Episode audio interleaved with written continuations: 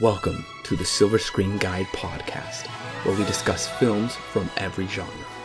So sit back, relax, and enjoy the podcast.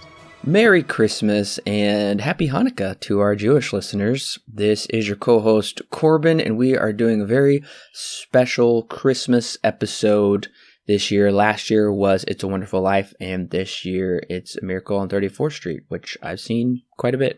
I have not seen this one. this is one that I know everybody else has seen, and yet I have not. And currently, actually, I just got back from college, uh, and I am hunkered down in my parents' bedroom because I don't have anything set up to record, and my bedroom right now is a complete mess of all my stuff. So this is what I've been brought to currently. Alan has been missing out on this great movie, so I am glad that this uh, Christmas we got to record this special episode and discuss this movie, and he he gets to see it for the first time. So I'm very interested to know what Alan thinks of this movie coming to it as an adult because I saw this movie. We owned it on VHS when I was young, and um, I, as far as I remember, we watched it pretty much every Christmas. Right. And until uh, we kind of phased out of the VHSs and we never picked it up on DVD. And that's been a long time since we haven't used VHS in our home. And we don't even have a VHS player now. So even if we did still have it, which I think we do, we there's no way we could have watched it. But right. recently, I just picked it up on DVD. It was on Amazon for like five bucks, and it also came with the digital HD. I didn't even know they packaged those with DVDs. Oh yeah, yeah. They it's not. I think it's maybe as more common as it is now. But uh, I remember when I'm back before I started actually collecting Blu-rays, I'd always get uh, the digital copy in those in the cases. Oh wow, yeah. I didn't. I didn't know that because I don't buy DVDs anymore. Right. So the digital HD is kind of funny because the DVD is standard definition, but I got the HD copy for streaming. But well, I, funny. I, it is kind of funny, but I watched it off of Plex, and you know what? The digital, uh, not the digital, well, technically it's digital, but the DVD quality I, didn't look bad to me. Right. And yeah, that's interesting because every digital copy that I got with my DVDs back when I was collecting them, it was always the standard definition one. Oh. I wonder if it's just a standard now where they just do they just do high definition and don't really keep around the standard def versions anymore. I don't know. I never yeah. heard of that, so yeah. Well, and listeners, just for a point of reference, we are reviewing the original black and white version. I know yes. this was one of the first movies to be colorized in the 80s. I have never seen the colorized version to my memory, but it's kind of interesting because the DVD, the front cover is in color, and then on the back it contains images from the movies, and those images are in color as well. But my disc specifically says on the box black and white version only, and it, it says disc 2 black and white version, but there's no slot for disc 1. That's just how it came officially from Amazon. So it's not like a bootleg or anything. I think it was just the studio kind of uh, maybe splitting some things up there. I don't know. Right. I do know that some kind of similar that happened. I've got my cousin the steelbook of the Spider-Man trilogy, like the Sam Raimi trilogy. And on the inside, it was kind of funny because it was like they took three discs that were published on different kind of platforms, and so the third disc for Spider-Man 3 said feature movie or something like that on the on the disc itself. So I, am I'm, I'm sure it's some uh, cost saving measure where they just take a disc that's already printed uh, in some kind of way and then stick it into the new case with a different printing, different label maybe on the outside. Yeah, that's probably the case. But regardless, I'm happy to have it, and I don't care to have the colorized version. I don't care to watch colorized movies. I know last right. year you can go back and listen to our Christmas special, and Alan, I believe, gave some brief thoughts on the colorized version of It's a Wonderful yes. Life. Yes, if I remember my if my memory serves me correctly, I said don't watch it. the black and white version is the best. Yeah, I don't really understand why people would go back and colorize things. I've yet to find anything that's been colorized that's really worth it, that makes the experience better. Right. Yeah, there like I think we mentioned this before. There's usually a when they when they shoot in black and white, they have to do something kind of special with the way that it looks. I think with lighting is what we had talked about. Yeah. So true. So yeah, transferring that to color kind of makes some things look a bit weird. I mean, now they can of course alter that and make it look a bit better, but even then, it's mastered for black and white film, not color film, unless uh, they were planning on colorizing it in the in the future. Then maybe there was a reason why they, or maybe there's a way that they admit, admit, I lit it or whatever. So Well, this film is directed and written for the screen by George Seaton. I've never seen another George Seaton movie. Uh, I do, uh, I do have his other film, The Country Girl, which stars Bing Crosby and Grace Kelly. I haven't watched that yet, but so far this is the only George Seaton movie that I've seen. But this is based on a story by Valentine Davies, and during the time this film came out, Valentine Davies also wrote the short novelization. Uh, the film, oddly enough, released June 4th, 1947. And that's kind of odd to release, at least to my thinking and probably to today's audiences. Having a Christmas movie come out in the summer, usually not the case anymore, but apparently at the time, the studio executives were like, more people go to movies in the summer than any other time, so we want this movie to do well and whatnot, so put it out in the summer. Right. Yeah, I heard about that, which I mean, in some sense, in terms of making money, I guess it makes a lot of sense. But yeah, it is kind of funny that a Christmas movie came out in July, Christmas in July. So Yeah, that's true. Something new that I found out when doing the research for this movie was apparently in the UK it was called The Big Heart. yeah, that's interesting. I mean, okay, it isn't uncommon for different parts of the country to have different names for a movie.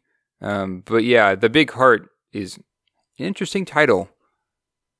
Yeah, I wasn't sure if I believed it, but I did see a poster.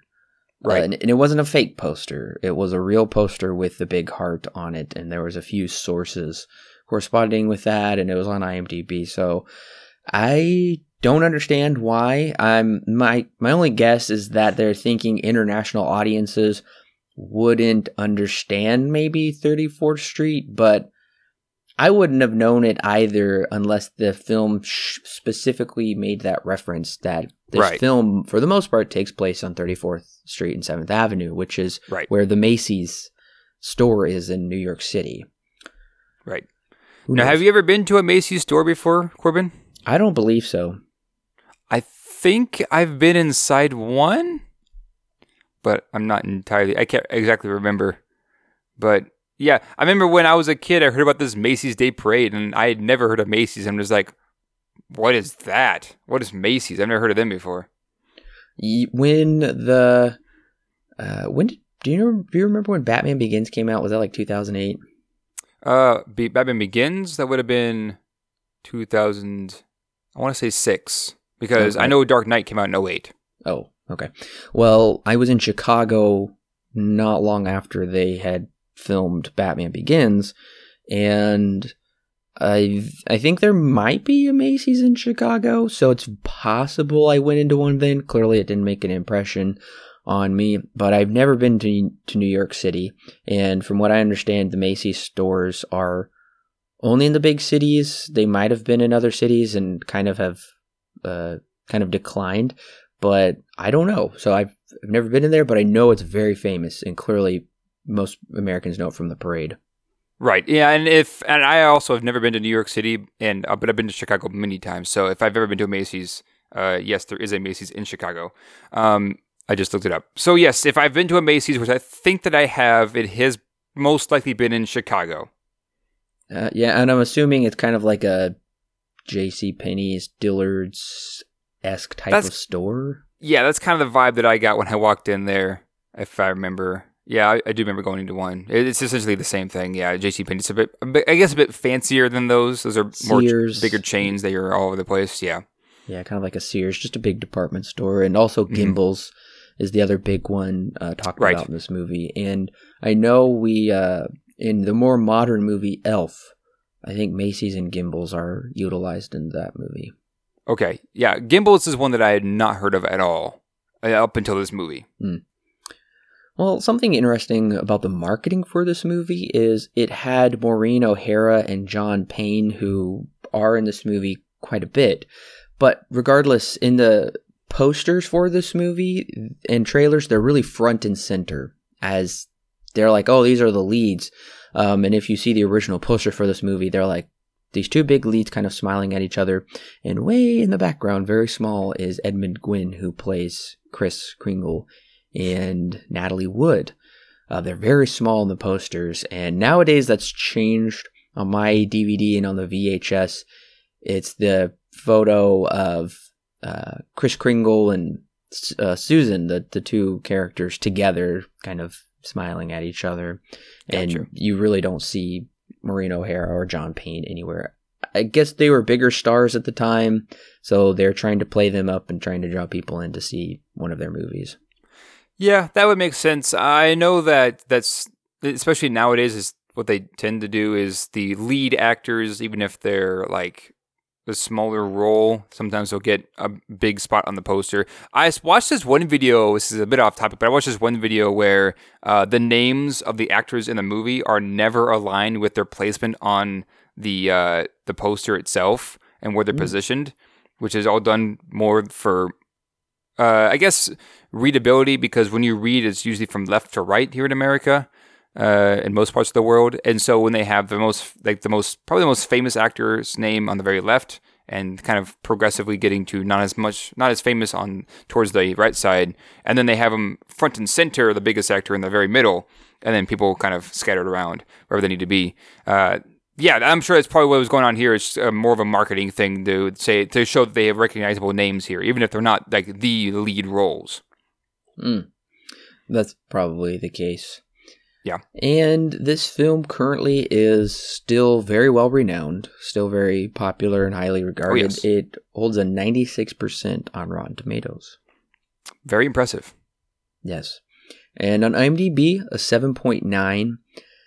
In 2005, it was selected for preservation in the U.S. National Film Registry by the Library of Congress, which is a really big deal for a film to be selected and preserved like that.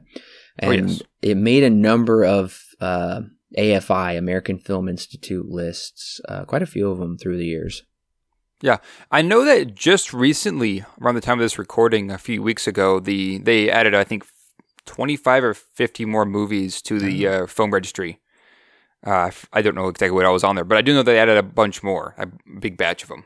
Oh, okay. Uh, I guess I never, I didn't ask. Did you see the uh, remake of this movie? It came out in 1994. I did not. In fact, I had no idea there was a remake until uh, looking up uh, some IMDb stuff, and I saw that there was a remake. I think it was, a, yeah, 94. Mm-hmm. And I was like, uh huh. I have never heard of this remake at all. I never sat down and uh, I'm I have watched it all the way through, I'm sure, but this was one I do remember when I was younger. They would put on for us at school during like when Christmas break was approaching. So they're like, oh, they we would flip this one on, and I remember not liking it as much. I was thinking, oh yeah, this is good and fine, but I right. I remember like, oh, we watched the original at home, and I I cared for that one more, and um, the actor who did portray Kris Kringle in that one, Richard Attenborough, who is John Hammond from Jurassic Park. Oh, interesting. So interesting. I guess yeah, that would have been no more than a couple years after Jurassic Park had released, right? Yeah, I think Jurassic Park came out. I can look real quick. came out in. I think it was ninety. I want to say ninety two. Uh, ninety three. Okay, so a year after then. Yeah, so right after Richard Attenborough was in Jurassic Park, he did yep. this remake, which I think I remember him doing good. Uh, Sir Richard Attenborough, great actor, but uh, you can't beat Edmund Gwenn in this role. Oh, yeah, no way. And I was so glad to learn because I was thinking this the whole time I was watching the movie. I'm like, Edmund Gwenn deserves at least the nomination for this movie. Edmund Gwenn right. won the Oscar for Best Supporting Actor for this role. Oh, interesting. I do know that it won, I think, three Oscars. Yeah. Um. Yeah, and so I I did know that he did win that one. It's I'm so glad he won because I thought he just really embraced this role. He did Oh, yeah. superb. Uh, it, this was actually nominated for Best Picture of the Year. I can see why. I can see why. It, it- people really liked it, and it also won. Like I said, it nominated for four Oscars, won three of those Oscars. Two of the Oscars it won, it won for writing. Interesting. I mean, I It- guess I can see why, but interesting. But I was so I was I never knew this until this. Apparently, back in the day, so uh, Valentine Davies, who did the story for the movie, he won the Oscar for Best Original Story, and George Seaton, who wrote the screenplay, won for Best Screenplay. Okay. So I wasn't aware there was such a thing as winning for your story because Valentine Davies, uh, he I think he has a s- story credit on the movie. Okay. but I was just surprised that they had they had separated those categories because usually today it's best adapted screenplay and best original Right. screenplay. Right. Yeah. There's a number of things that have changed with the Oscars since, I guess, its inception. We have like we have a bunch more categories now than what they did back in the day. Well, listeners, we are about to get into the plot for Miracle on 34th Street. If you haven't seen the movie and you don't want it spoiled for you, then go ahead and click pause right now. Go and watch the this wonderful Christmas classic. Come back and click play and we'll be ready to talk about it. Kris Kringle, aka Santa Claus, portrayed by Edmund Gwenn, travels to New York City, one of the most commercial cities in the world to reinvigorate the city with the true spirit of Christmas, caring for one another instead of caring for material things. On Thanksgiving Day, he visits the Macy's Thanksgiving Day Parade, headed by Doris Walker, played by Maureen O'Hara. When Chris finds the parade's Santa Claus intoxicated, he alerts Miss Walker, who promptly asks Chris to fill in. Not wanting to let the children down, Chris agrees and then is hired on full time as the department store's Santa Claus for the little boys and girls to visit. Meanwhile, Miss Walker's young daughter Susan, played by Natalie Wood, is spending time with her next door neighbor Fred Gailey, played by John Payne, who is an aspiring lawyer and who also likes Doris. He learns how practical Susan is. She doesn't believe in Santa or any stories for that matter, and doesn't even like to be like to play pretend.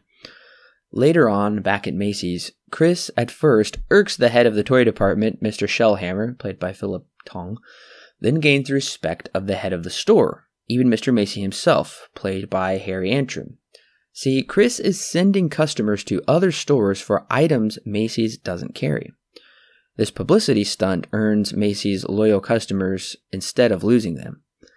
Chris is a huge success for the store and liked by his superiors, but he quickly runs into trouble when he won't deny he truly is Santa Claus. Miss Walker asks him to deny in front of Susan, but he won't relent. He's forced to take an examination from the store's healthcare examiner, Mr. Sawyer, played by Porter Hall. Sawyer, a neurotic himself, claims Chris not only to be insane, but actually harboring repressed violent tendencies. He pushes for Chris's firing, but Chris is saved by his Dr. Pierce, played by James Seay One day when Chris is having lunch with janitor with his janitor friend Alfred, played by Alvin Greenman, he becomes upset upon learning Alfred is seeing Sawyer daily and that Sawyer is filling his head with a lot of rubbish complexes. Chris pays Sawyer a visit, and Chris's righteous anger concludes with giving Sawyer a knock on the head from his cane. Playing up his injury, Sawyer hatches a plan with Shellhammer to kidnap Chris to a mental institution. Feeling dejected, Chris fails his examination on purpose at the institution, but his spirits are lifted by Gailey, who agrees to represent him as his lawyer to get him out of the mental hospital. When Mr. Macy finds out Sawyer is suing Chris, he commands him to drop the charges immediately, but it is too late. The hearing is going all the way to the New York Supreme Court. Unless Gailey can figure out a way to definitively prove Chris is the real Santa Claus, Chris will be locked away forever as a mental case. After a few days of gaining and losing ground inch by inch, the U.S. postal workers decide to unburden themselves of all the Santa Claus letters from children by delivering the letters to Chris at the courthouse. Through a little divine providence, by receiving the letters, Chris is recognized by the federal government as the Santa Claus, which prompts Judge Henry Harper and Lockhart to concede Kris Kringle to be the real Santa Claus. After the hearing, Chris meets Miss Walker outside the courthouse, where she exclaims she now believes in him. The next day, at Chris's old folks' home, he hosts Susan, Walker, Gailey, Mr. Macy, Shellhammer, and Alfred for a Christmas dinner. But Susan is downcast when she doesn't find her dream present under the tree. See, despite Chris officially being declared a Santa Claus, Susan told him she only would believe in him if he got her her dream house. When Chris can't deliver, she loses hope despite her mother telling her not to. Before they leave the party, Chris writes down a way for them to get home to avoid the heavy traffic. As they pass through a neighborhood, Susan cries for Gailey to stop the car as she leaps out and runs into a home. Her mother and Gailey run after her, and Susan exclaims, This is the dream home she asked Chris for. The two of them realize the home is for sale. They're in love. Why shouldn't they get married and become a family? Their surprise and belief is confirmed when they see Chris's cane propped next to the fireplace as credits roll. So here's something kind of interesting that I was thinking of when I finished the movie. And now, this is not necessarily a critique on it. This is more of just an observation, I suppose. Uh, had this movie been released, like, say, today, not back in the 40s, uh, I feel like it would have been met with quite a bit of controversy, just given the subject matter that's going for. Not necessarily the fact that uh, Christmas uh, and Santa Claus are kind of an idea. They're, that it's not just a person, but it's it's very much an idea. More to the fact that uh, you're taking Santa to court, you're taking Christmas to court, and you're essentially saying that these kids should ha- should grow up and should be able to pretend things like that, and that and that even a even an adult should be able to do that as well. I feel like that might be met with a bit of controversy, but due to the fact that this is an older movie, came out around the time in the 40s, it's of course it's become a classic since then. And back then, the things were a bit different. What, what do you think about that? So you're saying that there's probably more cynicism today that maybe wouldn't allow yeah. for more of this fantasol, fanta, fantasol, what?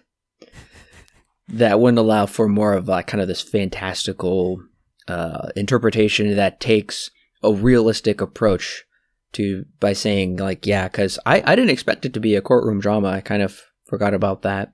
Yeah. Um by saying yes there is a santa and he exists and we should believe um probably probably much more skepticism nowadays would be met with that idea.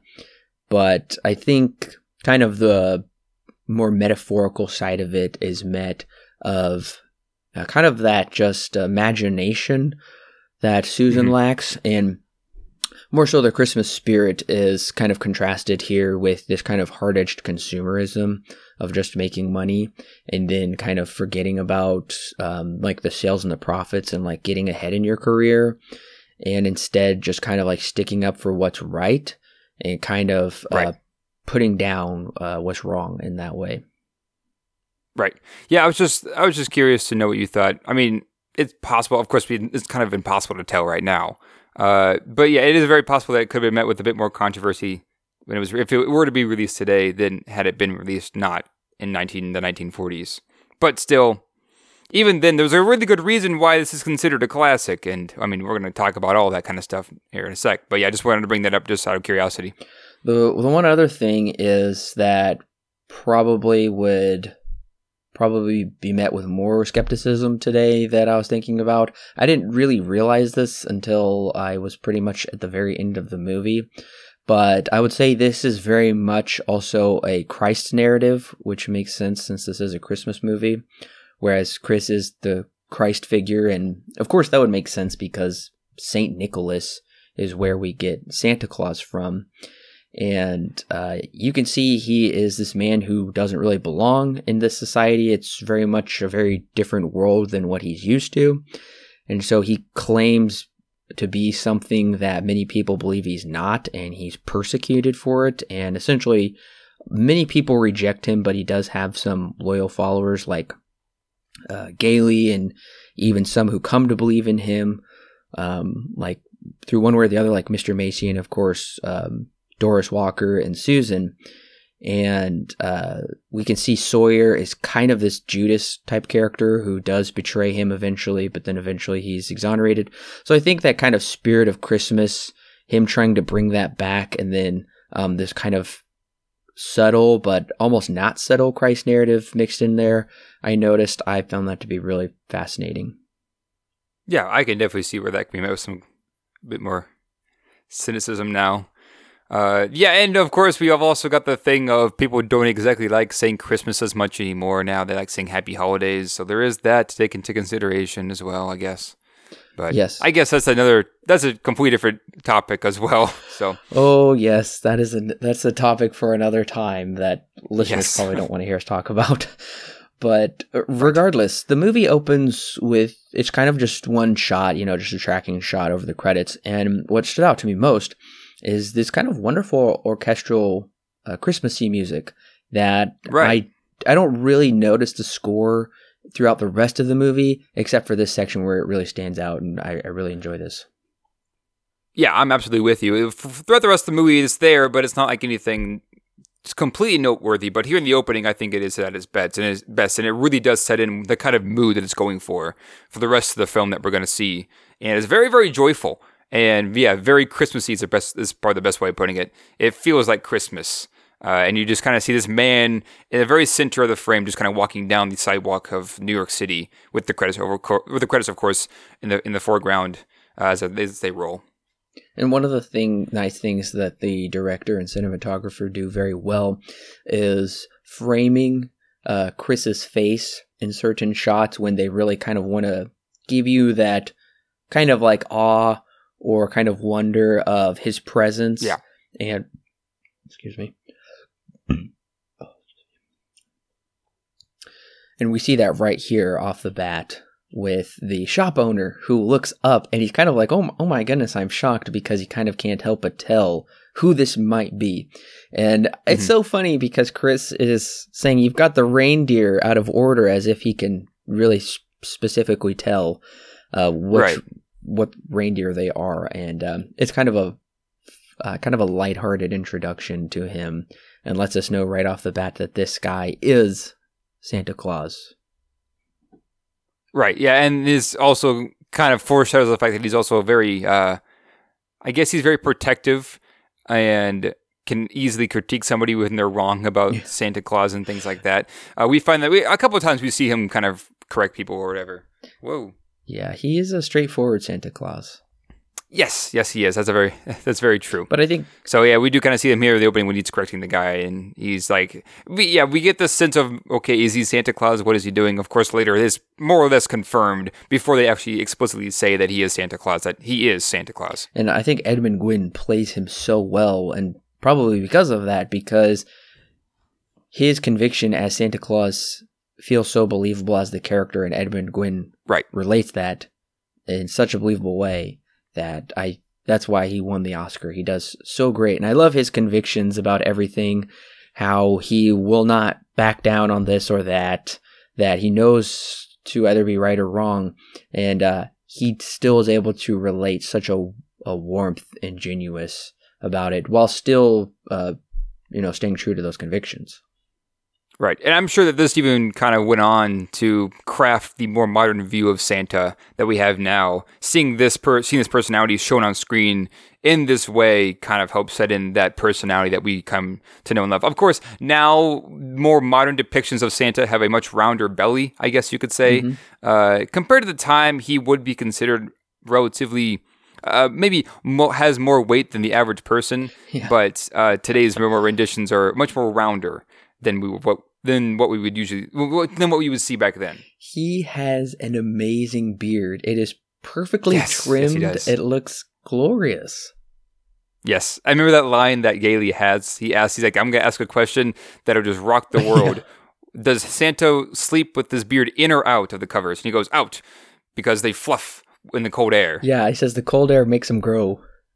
Yes, that was hilarious. Yes. And there there is some comical moments throughout this movie, and I'd say one of the first ones is when Miss Walker is so um, flustered with trying to get the parade together, and uh, Chris wants to see how he's being represented in this big parade. Comes to find out Santa is drunk. Yes, uh, and the guy's just like, "I just want to get through this day," yeah. and he's he's sitting on his float, sipping away.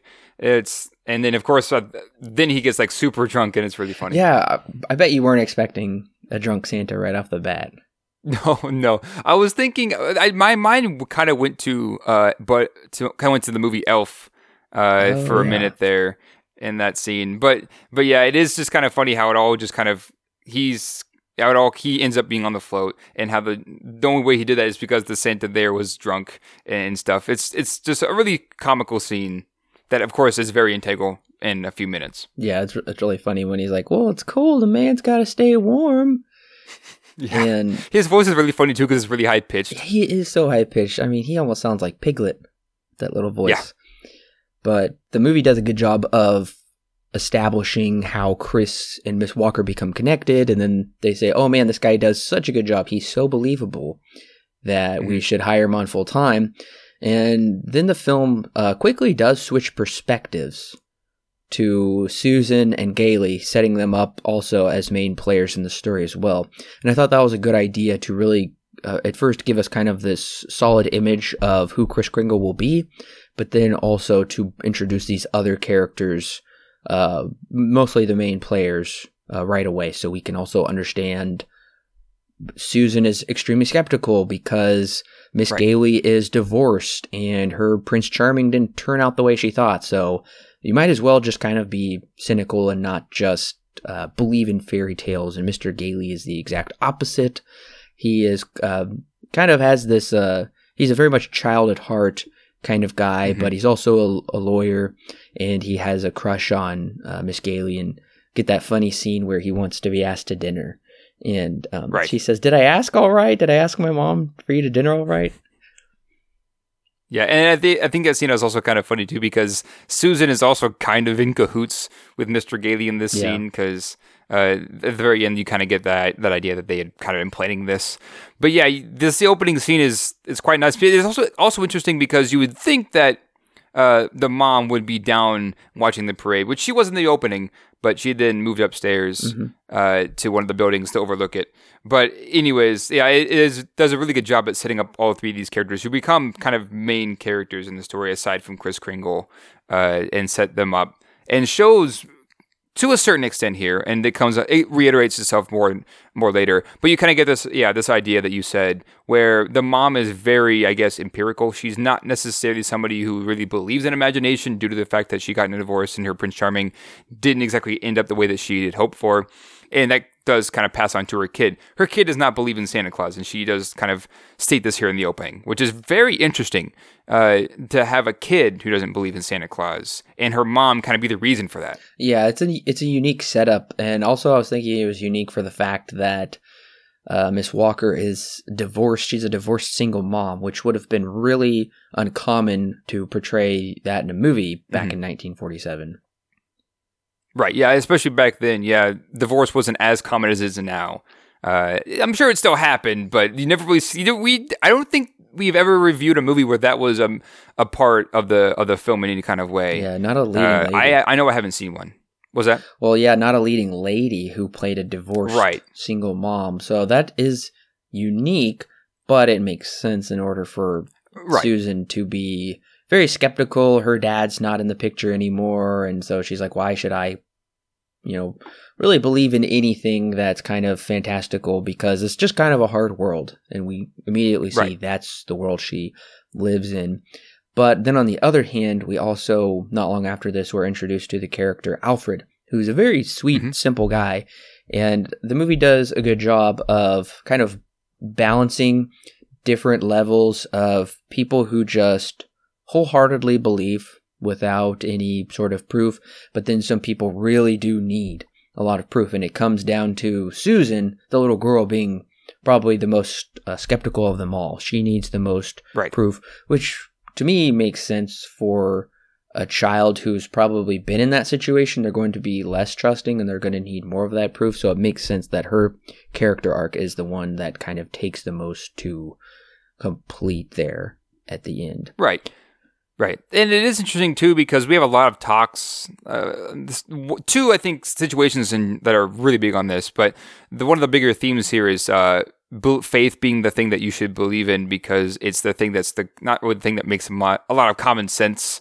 Uh, mainly in this movie, it's Santa Claus. Santa Claus, of course, is a ridiculous thing as a man who drives around in a sleigh that flies in the air with 12 reindeer and gives you presents. Every single kid gets a present on Christmas on Christmas. So it's it's kind of a really silly thing, but that's like the whole point. It's imagination, and for a kid who really doesn't have an imagination, uh, you get Kris Kringle coming in there, and then he's showing her how to more or less how to imagine things and how to be basically a kid, how to how to gain her own childhood, which she kind of doesn't have in this story. Yeah, she's she's kind of a sad character. How somebody that young yeah. is that supposedly grown up and hard edged, right. where she can't even play pretend with the other kids. She doesn't even want to play with the other kids because she doesn't even know what an imagination is, which is crazy. And it just shows like mm-hmm. how hard her mom has raised her, trying to prepare her for the world. And I do say I really do like uh, uh, Mr. Gailey's character, Fred Gailey. Uh, he is uh, kind of a very there's something very charming about him. Oh yeah. So he yeah. really plays that off well where he is great with children. Um, the lady, uh, Miss Walker really likes him and also he's genuinely kind-hearted uh, because in a way I do feel like he wants Kris to stay with him so he can spend more time with Miss Walker, but I don't think that's, that's there's nothing wrong with that because he's not doesn't not care for Kris because clearly he does care for right. Kris, and how they all become fast friends together is very believable. Right, and like you were saying earlier about him, he's kind of a child at heart. Uh, and we kind of get this really quick when he we have the bedroom scene between the two of them when they're talking, uh, and he asks those questions because at that point he kind of believes that that he is the real Santa Claus.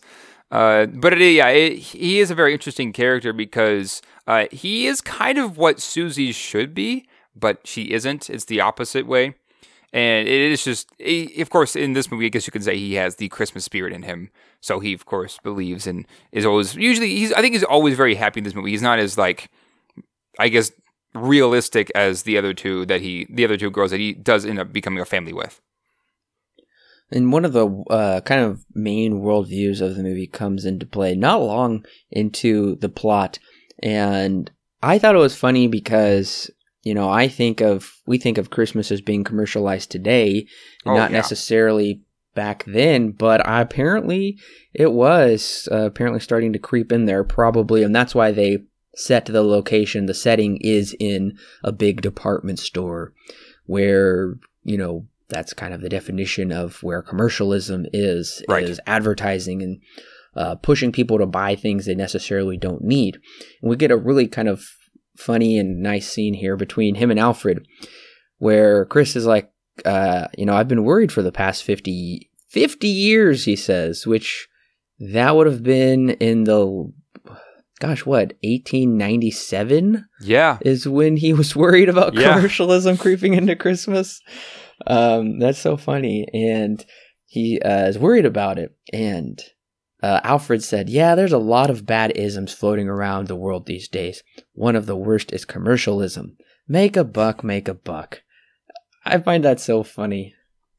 Yeah, I think it is kind of interesting too that this movie is connecting because in some sense you really wouldn't think about it on the surface level that uh, a lot of Christmas is kind of connected to commercialism. And then in this way, just kind of brings it outright and says, yeah, there's a lot of connections there.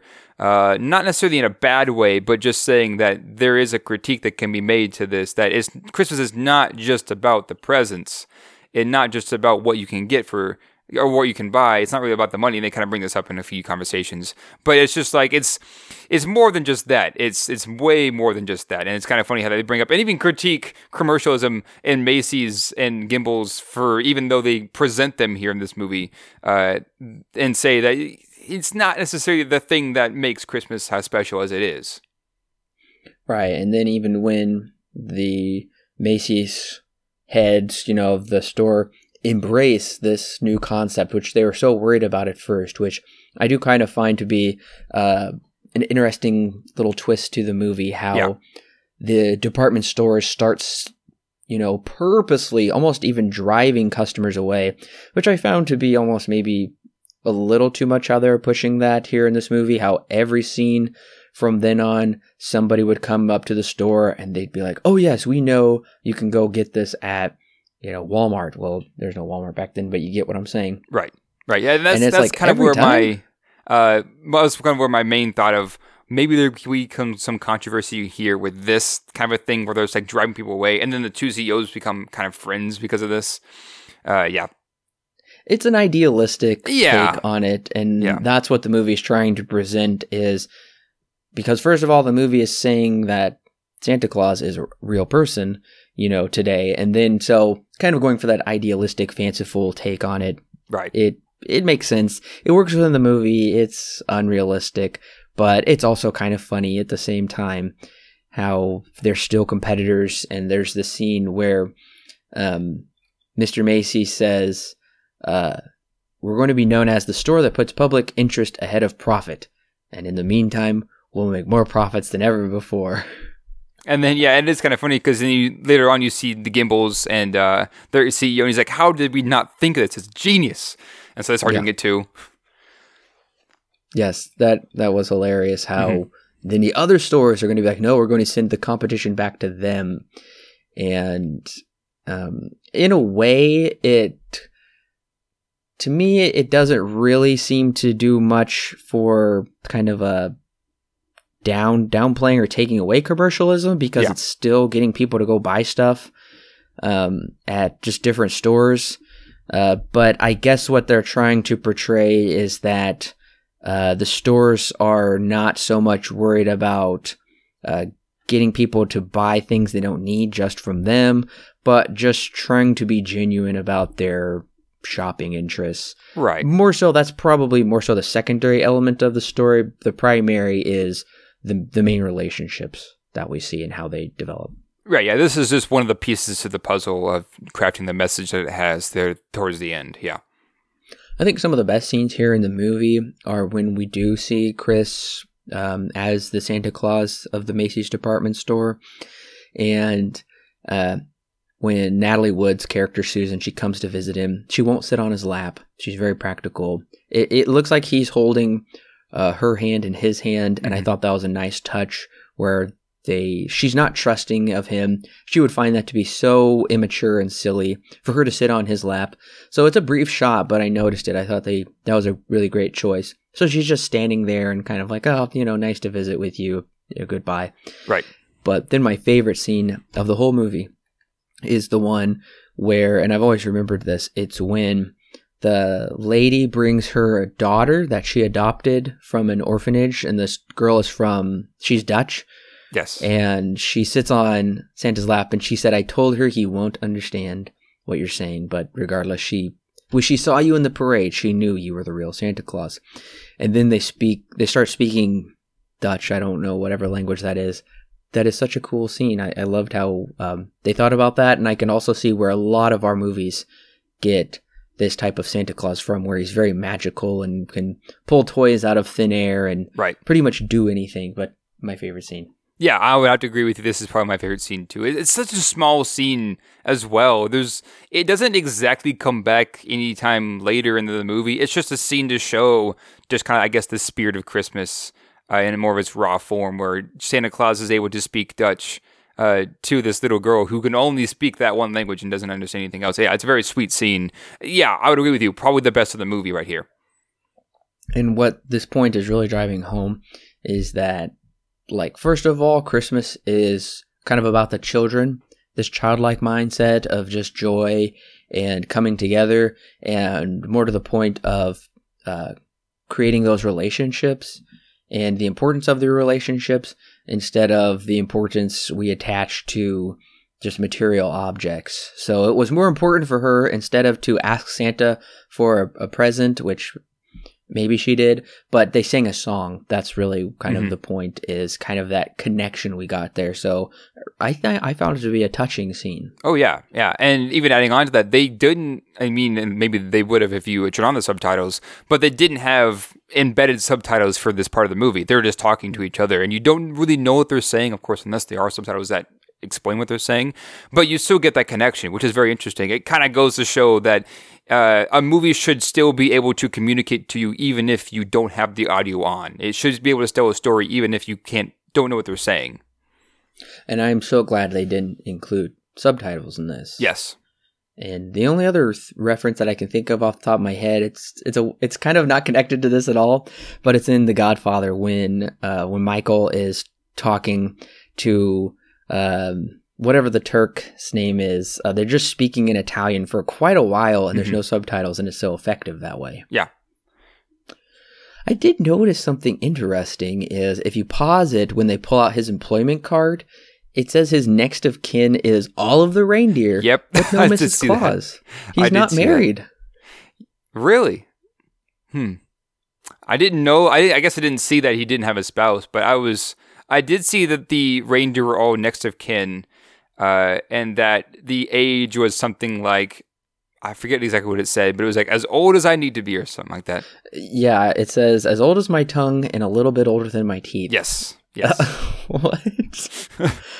okay, and we also learn learn he lives at Brooks Memorial Home for the Aged on Long Island, which I thought was really fascinating. So clearly, he traveled from the North Pole hmm to kind of set up residence here for a little while, and uh, he and he basically says his ultimate goal is to win over Susan and Doris, and he says if I can do that, then there's hope for Christmas. Mhm. But if I can't win you guys over, then I'm through. Right. Yeah, and that just those are the of course those are the kind of the two characters that are very like you said practical and the way that they view the world. Uh, that's and that's something that I think that makes this movie even more timeless.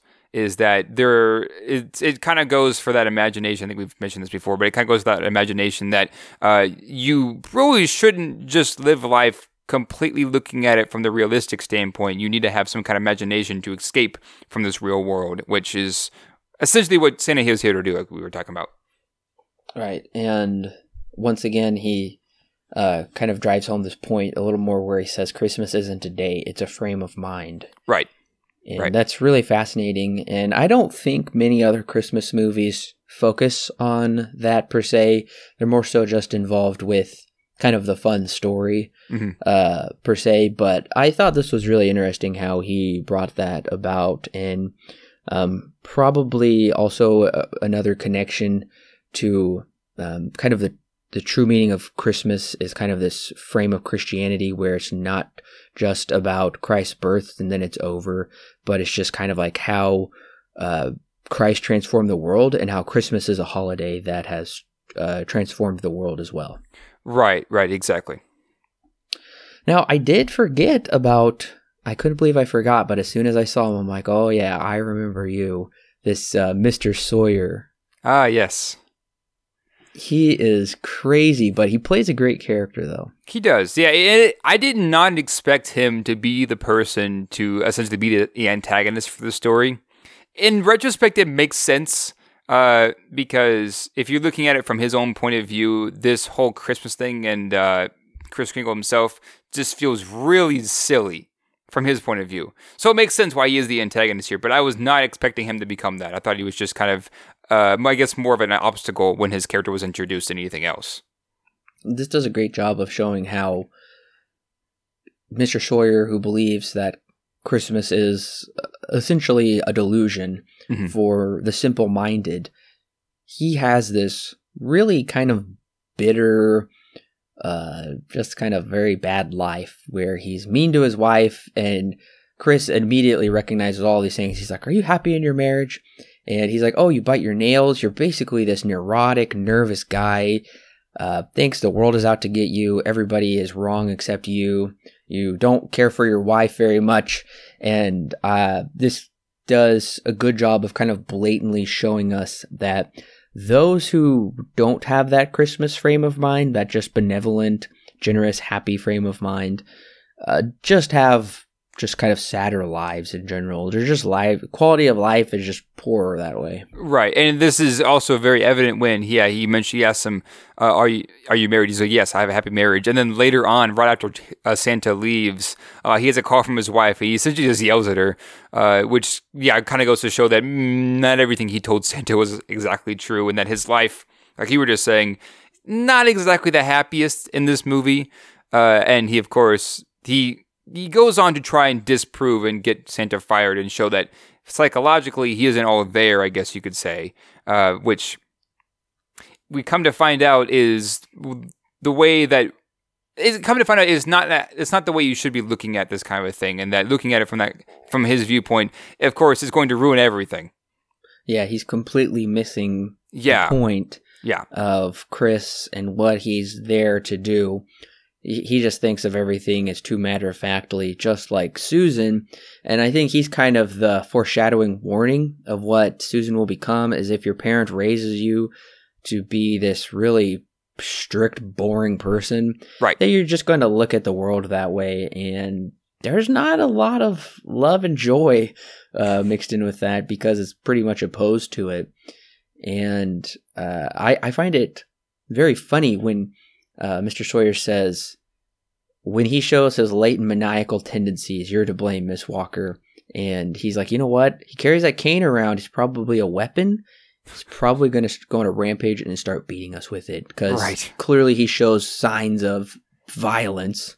Right. Yeah, it's very interesting that he he brings it up. He's like, yeah, he's he shows those kinds of signs that it's just typical of everyone like him. Yeah, it's it, it he feels like a psychologist. I mean, I guess the technical term here is psychiatrist. Uh, but it is just it is his character in in a roundabout kind of way is also just very funny because he looks at it he looks at the world so empirically with such matter of factness that yeah like you said he just completely misses the point. point and when kris does hit him on the head with his cane I don't think it's meant as violent, like he's wanting to like do him harm. Mm-hmm. I think he's just so frustrated with him, and he's like, "Words don't get through to you, so I'm gonna have to bop you on the head to set right. you straight." and, but of course, this guy. No, I'm not saying that's right, but this guy really plays into it, and it's funny when they um, they see him lying there in his chair, and then he like is about to get up, and then he sees him coming. He's like, "Oh, I better fake it." Yeah, yeah, and then he takes that and skews the story, and it's like, yeah, he he attacked me, um, and things like that, yeah. and which is, we know is not true, but yeah. he does that, which is kind of interesting for his character as somebody who's very matter of fact. Also begins to pop a lie, uh, which makes sense for his character again, but it's just an interesting thing that they bring up that uh, for a character who is always very empirical is now beginning to play into something that is not necessarily something that he really should have done in the first place, which is tell a lie. Yeah, that's a really good point. I hadn't thought about that. How he's Mister Matter of Fact, mm-hmm. and then when things uh, don't go his way, then he's completely willing to invent a fantasy of how just in order to get his way, get Kris locked away, right? right. Uh, which completely exposes him as a fraud, and he does exactly what he's against Kris for doing, except his is the maniacal one, right? And um, I did want to ask you: Did you notice this line that I thought was really funny when Doctor Pierce is about to leave from talking with them in uh, Miss Walker's office? He's they said, uh, "Oh, take the employee elevator; it's much faster." And that employee elevator is super fast, by the way. Did really? you see how? Did you see in that shot when they walk up to it and it like comes up at like lightning speed and comes to a stop? I guess I didn't know. I must have missed that part. Oh man, it's so fast. Anyways, they're like, "Go take the employee elevator," and he says, "Where is that? I'm a little twisted." Mm-hmm. And she she says, "I'll show you." And he says, "Oh, no need. I'll find my way." Oh yeah. Speaking of that, that doctor character is very interesting because him and the psychiatrist are essentially very opposite when it comes to this kind of thing. Where he's like, "Nah, Santa's fine, leave him alone." Where the psychiatrist is very much on the on the case of get him out of here. He's a nutcase. Uh, and it's it's very funny their banter that go back and forth because they're t- technically both doctors, but they both have so different viewpoints on this. It, it is very interesting to see that that one scene when they have that discussion. And I was really confused on Sawyer's actual position and degree because Kris says, Do you even have a psychiatry degree? And he's like, well, yeah, it's like a hobby of mine. I've studied it for a long time. Mm-hmm. And I, I'm just confused why he's employed there. To me, he seemed like like more of a general specialist or something, but he's the one that seems to have delusions of grandeur with his like capabilities. Right. Right. I know I did learn in psychology. I forget the terms. That was like three years ago when I learned it. Uh, but there are two different kinds of like psychologists that can uh, administer certain things. There's one kind of psychologist, I think it may be psychiatrist. Once again, I can't remember the exact term, but they can recommend to do something, and then there's a doctor form of that which which can prescribe certain medications and and write down like admittance admittance letters to mental wars and things like and things like that. My guess is the psychiatrist here is just meant to uh, suggest to do certain actions. He mean yeah. you don't necessarily need to have certification for that, but just know, of course, know your stuff. Which in this case he does, but it's more for him. It's not necessarily something that he is prescribing. It's just he's suggesting a lot of things. And he thinks he's very Freudian with his suggestions when right before what precipitated the uh, argument and Kris hitting him on the head was when Kris is speaking with Alfred, and Alfred said, "Oh yeah, he helps me a lot. He he told me I hate my father. I never knew it, but um, you know I'm glad I know now. Yep. And I'm just you know I'm an awful person, but he's gonna fix me, and um, just thinks everybody's a psycho, and he is this amazing doctor that has to fix everybody. Uh, just a complete nutcase, but he's a great character. Um, kind of switching gears here, though, kind of going back to Susie and uh, Santa. I thought it was really creative when um, Kris said, You've heard of the British nation, the French nation. Well, this is the imagination. And I thought that was kind of a neat way of introducing that to her. Yeah, that is an interesting way that he he gets to her on her own level more or less. He brings in uh, something that I guess she would understand a more realistic approach, and then says, "This is how you do it." Then takes it from there, and then moves it from there into ne- the next steps. Which we do get to see. He the one of the last things that we see with them is he's teaching her how to be how to pretend to be a monkey. Which is very funny because it doesn't really seem like she's acting like a monkey there, but we know it, the idea is there. It's her first time. We'll cut her some slack. Yeah, we'll cut her some slack. yeah. Well, and I think Kris makes a good point when he's putting her to bed, and she says, Well, if you're Santa, you can do anything. You'll get me the house. Right. And he says, Well, you know, kids who ask for locomotives or B 29s don't get them. And uh, I thought that was a good point, but it was kind of funny how he uh, said that. And Susie is very the doubting Thomas of the mm-hmm. story, mm-hmm. where it's going to be like, I'm going to have to see it to believe it. Right. Otherwise, I don't. Um, there was this scene right after that where she chews gum and puts it away, like she's going to chew it again. I didn't understand that.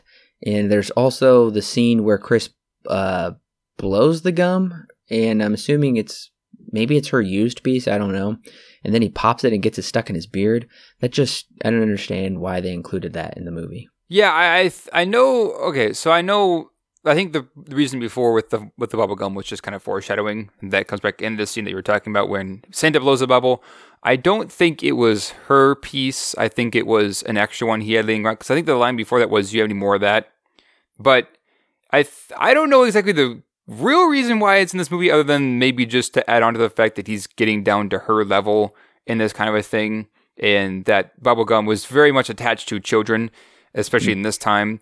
And mm-hmm. so doing that is, I guess, going to show that there is more children, child inside of Susie than what we're, what we're led to believe. But yeah, it is an interesting scene. It is uh, very interesting that they decided to add it in there when Santa blows the bubble and it pops and it gets all in his beard and stuff. And then coming to the third act is kind of a courtroom drama. Yeah, which is very interesting for the movie that has been set up before this point to have switched gears and become a courtroom drama now. I guess this is probably the storyteller's way of thinking this is how we're going to definitively prove Kris Kringle is Santa is through a legal process. And I think some of this courtroom drama kind of has like a bit of a bad rap today, or it's kind of used not in the best way with certain movies today. Um, the one that comes to mind is God's Not Dead 2, where they're like, we're going to put God on trial. Yeah. And um, this is not like that. Right. But- this one, it they do a good job of making it feel like there's a good reason for it to be there.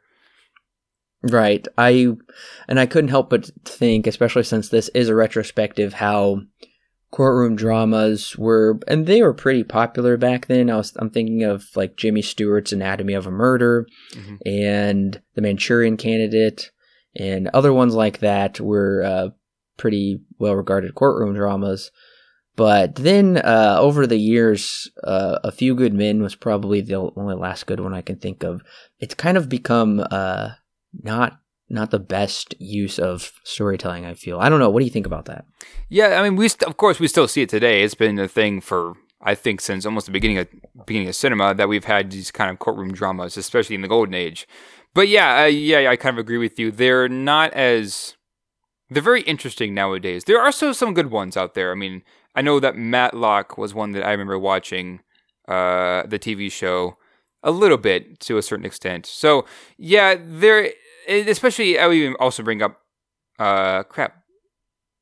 To Kill a Mockingbird, that's it. That one also ends with the courtroom drama in it as well. Yeah, I kind of agree with you. Uh, this one makes sense, but the ones nowadays, it it's kind of one of those things where it's popular, so they keep iter- they keep adding on to it, and now it's kind of become a thing where, unless it's really good, of course, it's kind of become a thing where oh, just another courtroom drama. They're not really that great usually. Yeah, it's and this one is clearly a lighthearted one.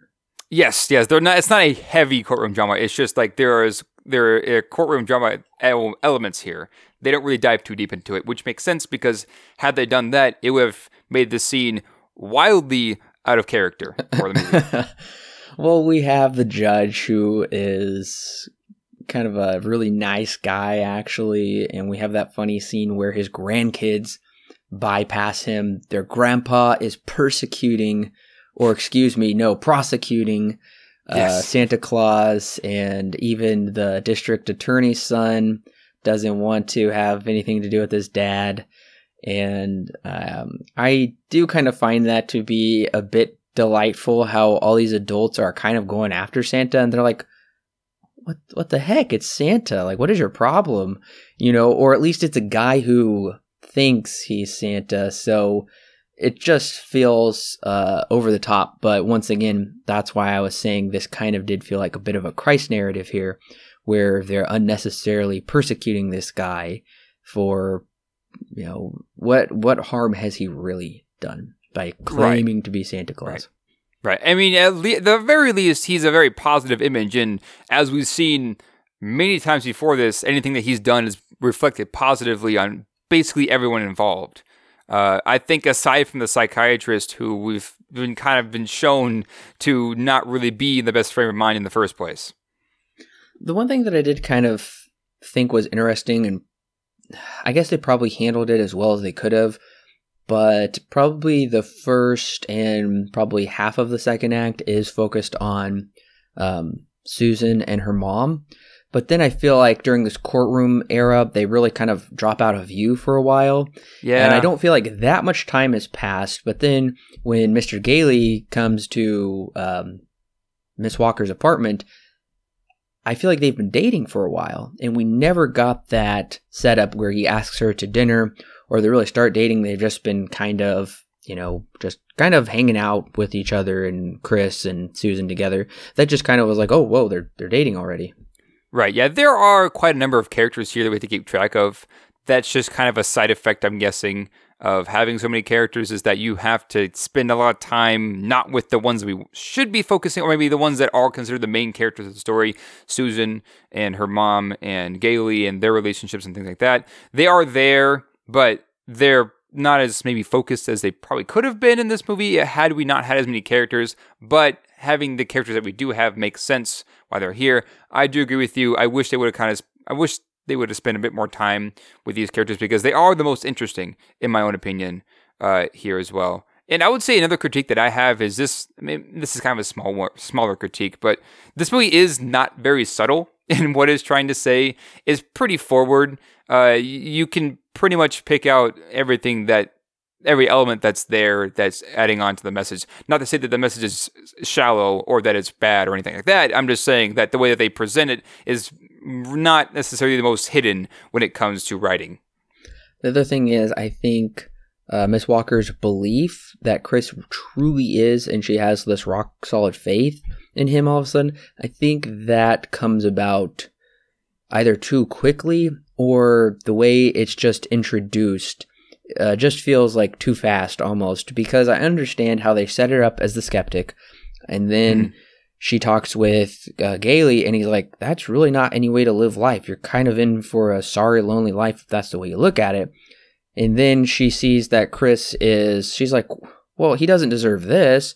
And you know there are like bits and pieces of evidence that are more so in his favor but then all of a sudden she's just like yep i completely believe in you and uh, i i kind of feel like they could have fine-tuned that a bit more especially towards the end when he says uh, she says oh can you come over for dinner tonight? And he says oh it's christmas eve. And she's like oh right I wasn't sure if she still really believed him, but then the next day she clearly does. So I would have liked a little more finessing in that area. Yeah, I, I do agree, and maybe we would get that in the extended cut because I know that there is a the one of the DVD releases has a few more minutes added onto it. So does it perhaps? Really? Yeah, it's like 101 minutes, and this is 96 minutes. Oh, so there's wow. like about five six minutes there. Okay. Of, of more, I guess, material.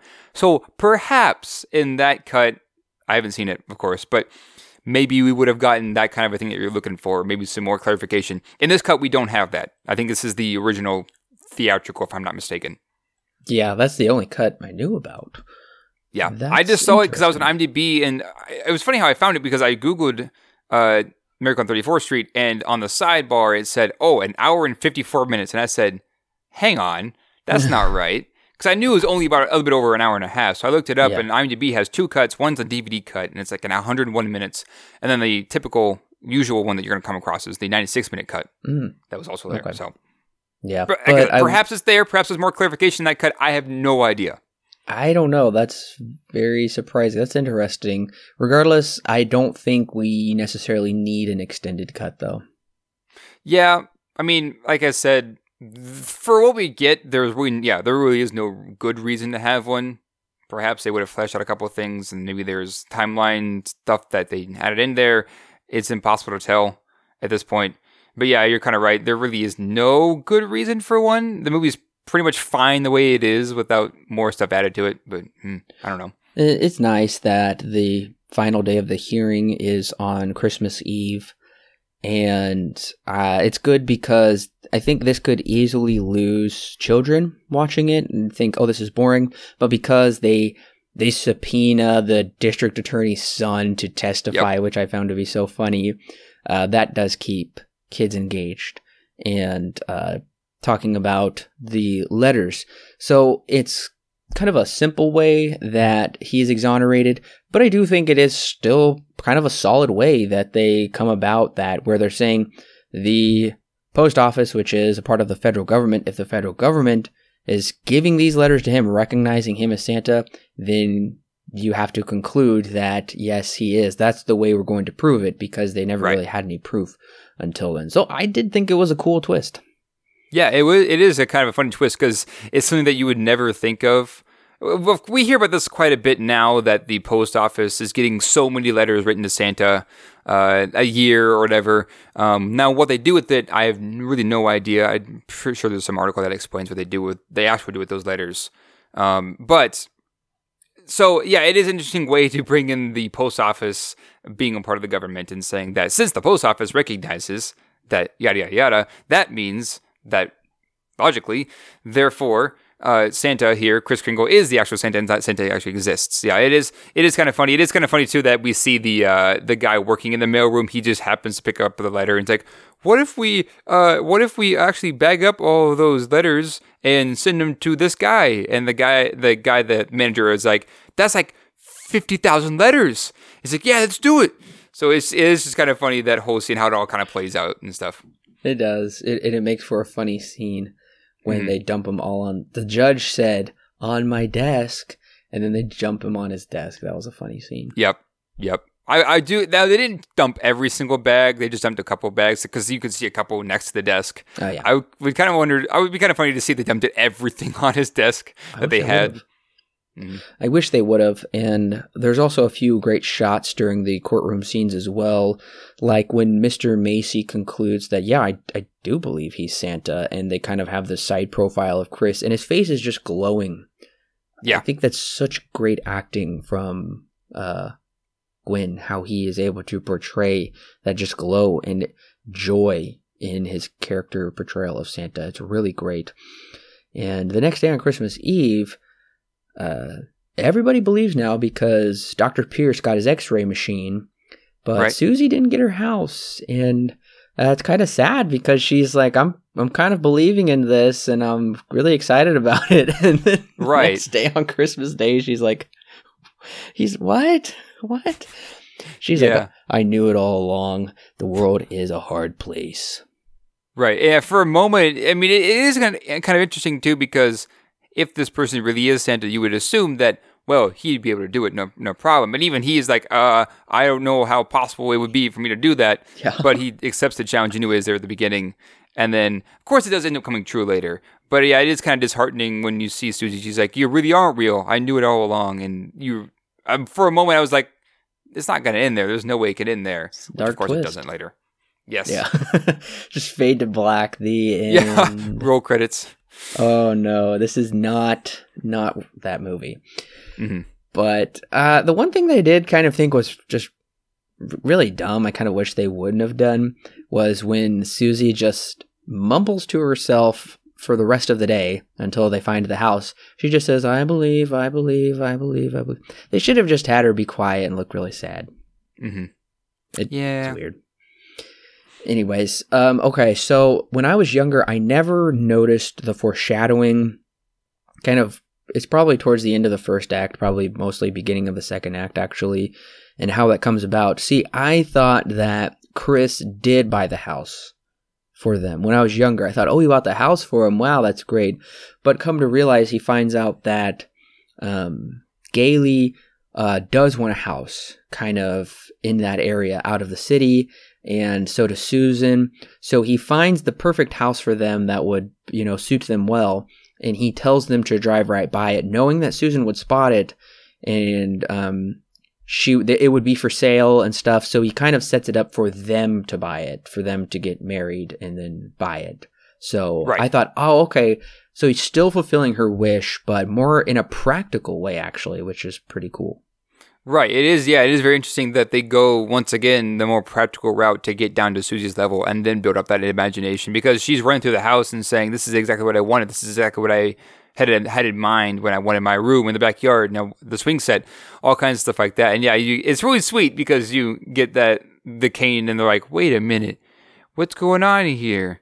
And by the fireplace, yeah, it's a really sweet moment that Susie's dream of the only thing that she wanted was a house, and it, it is interesting too because it's not necessarily a toy. It's not something that in this said in the, in the moment that they have together, that it's not necessarily what she wants is not necessarily uh, something that's a material thing. It's kind of a thing that's going to last a long time. She wants that family again uh, and that house, and that does come true in this very end scene, but it takes a while to get there.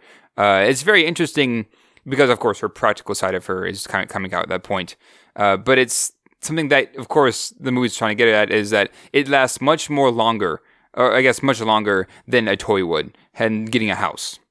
Yeah, it's a great scene here at the end where uh, she's really joyful about uh, pretty much not necessarily the house, but that she her family is made whole again. Uh, she Right. has been, you know, like we've said, kind of a sad life, and it's very serious. And now we see that it's all kind of come better. So in a way, it's very much a fairy tale ending, but it's also something that is uh, kind of something that's very admirable that we should be joyful about and and strive towards Right. is that Christmas frame of mindset, like he said, of kind of families coming back together and being restored and these relationships and just having more hope and joy and, and peace in the world through that as well. Right. Um, Right. The one thing that I was a little confused about, though, well, two things actually. I thought it was odd when Susie jumped out of the car and she said, "Wait, Uncle Fred."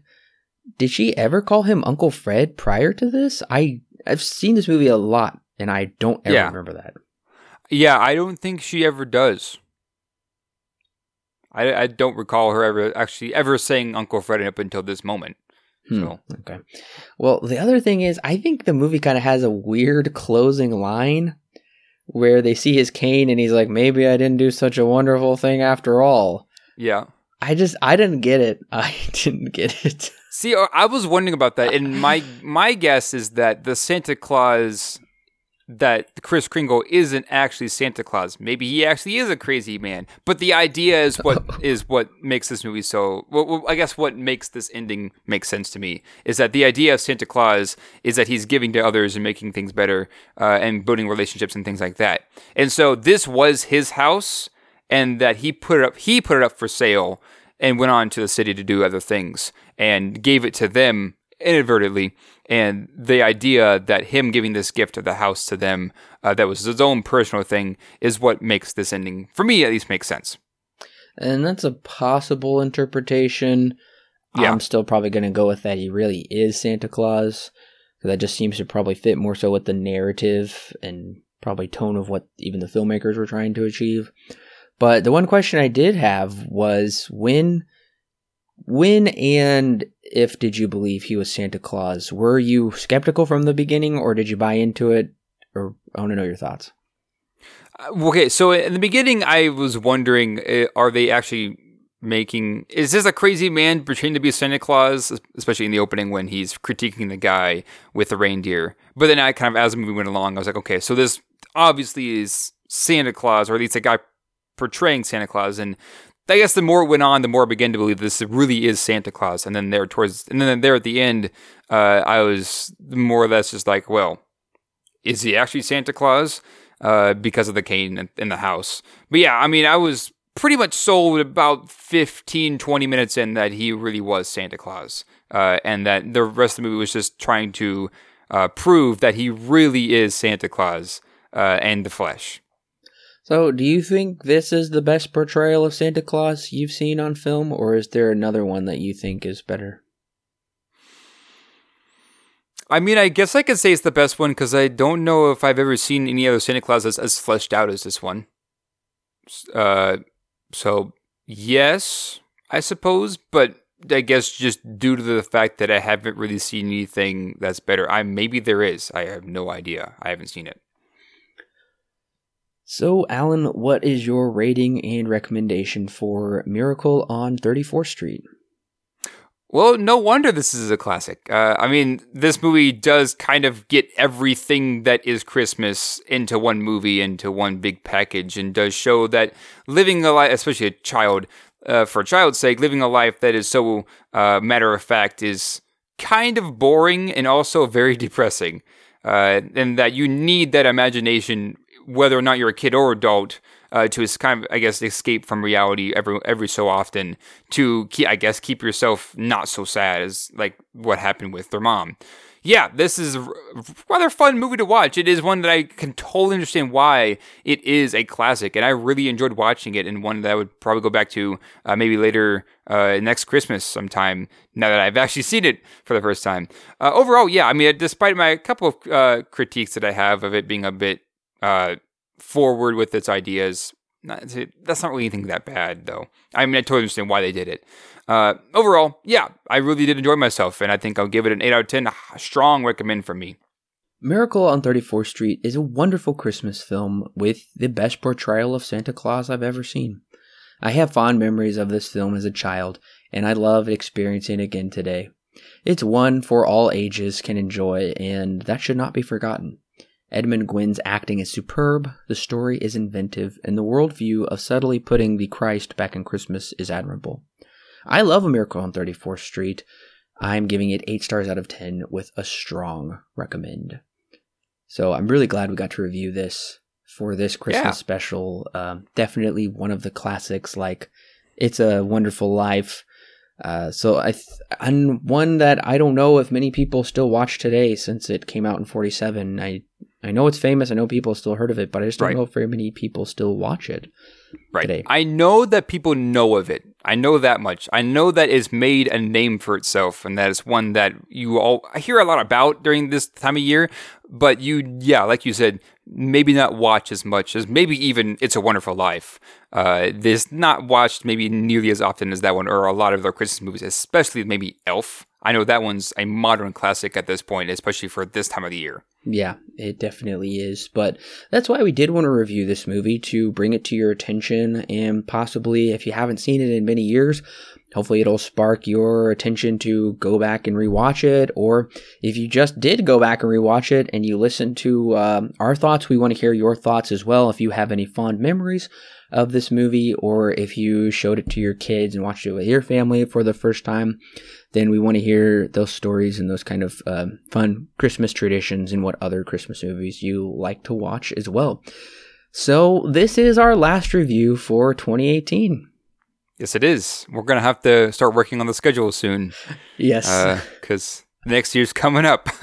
Yeah, next year's coming quick, so we will be working on that schedule and letting you know what movies will like what retrospectives we will be doing, but also um, what possible theatrical releases we'll be uh, checking out and reviewing as well. So yeah, I think this was a great review to end 2018 on. We had Oh, yes. a ton of great retrospectives from a wide variety of genres that I was so glad we got to do. oh yeah, I'm glad we got Halloween over with. but yes, we it was a lot busier year than I guess we were both kind of anticipating. Uh, I know that we had planned a number of different things and just kind of went for it. And a couple of things we had planned, we were just like, well, uh, we don't have time for that. yeah. So we ended up not being able to do it. So maybe next year we'll be able to fit it into the schedule. But yeah, overall, really fun year to have a lot of different retrospectives uh, coming out.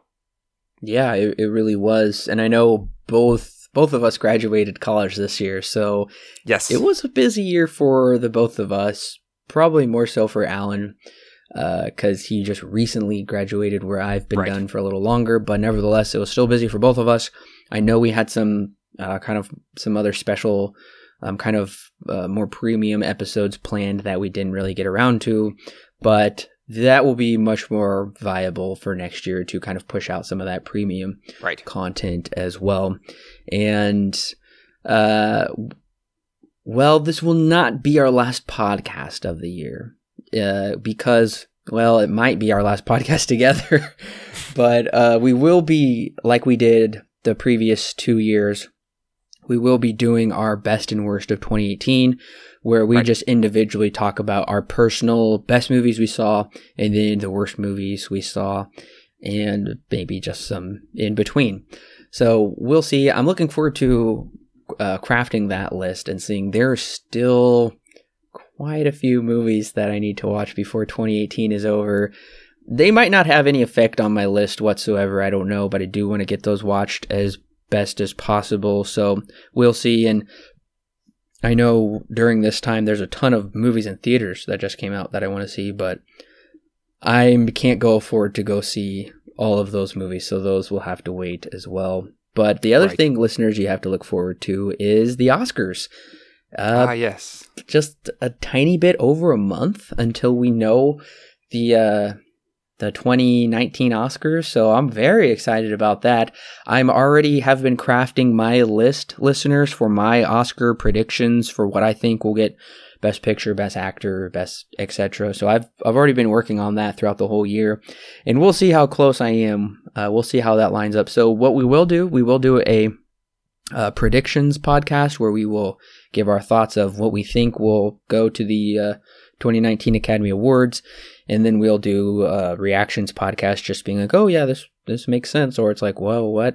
Where did that come from?"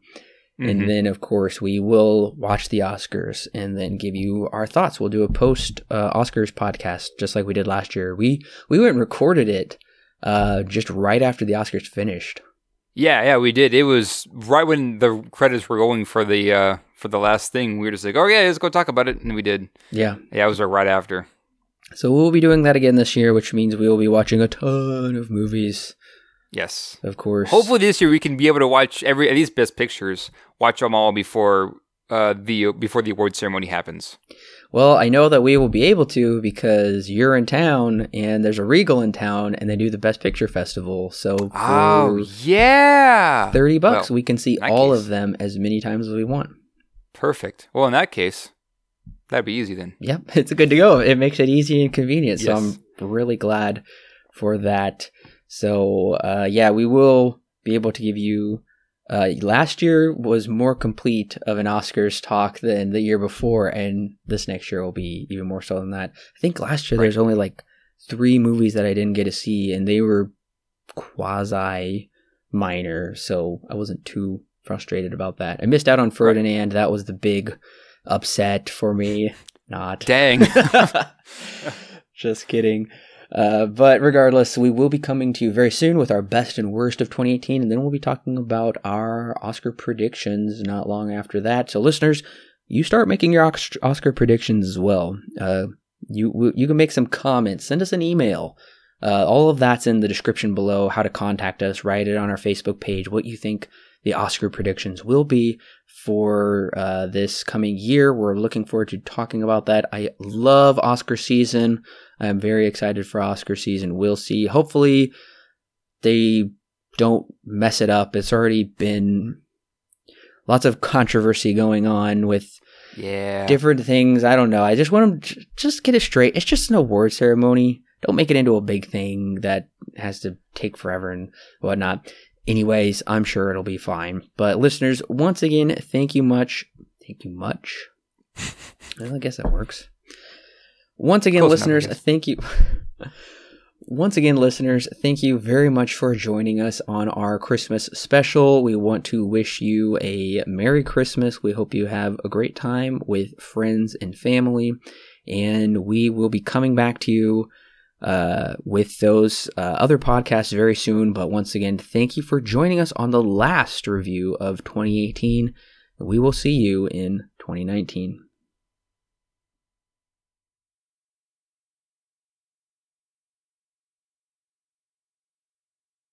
Have you seen? Wait, by the way, have you seen West Side Story? No, I have not. Okay, Natalie Wood plays the teenager in that movie, the Oh. young adult teenager. Oh, okay. She plays a Spanish person Gotcha. Yeah, I know I need to watch Spanish. that. or a Mexican. I don't remember.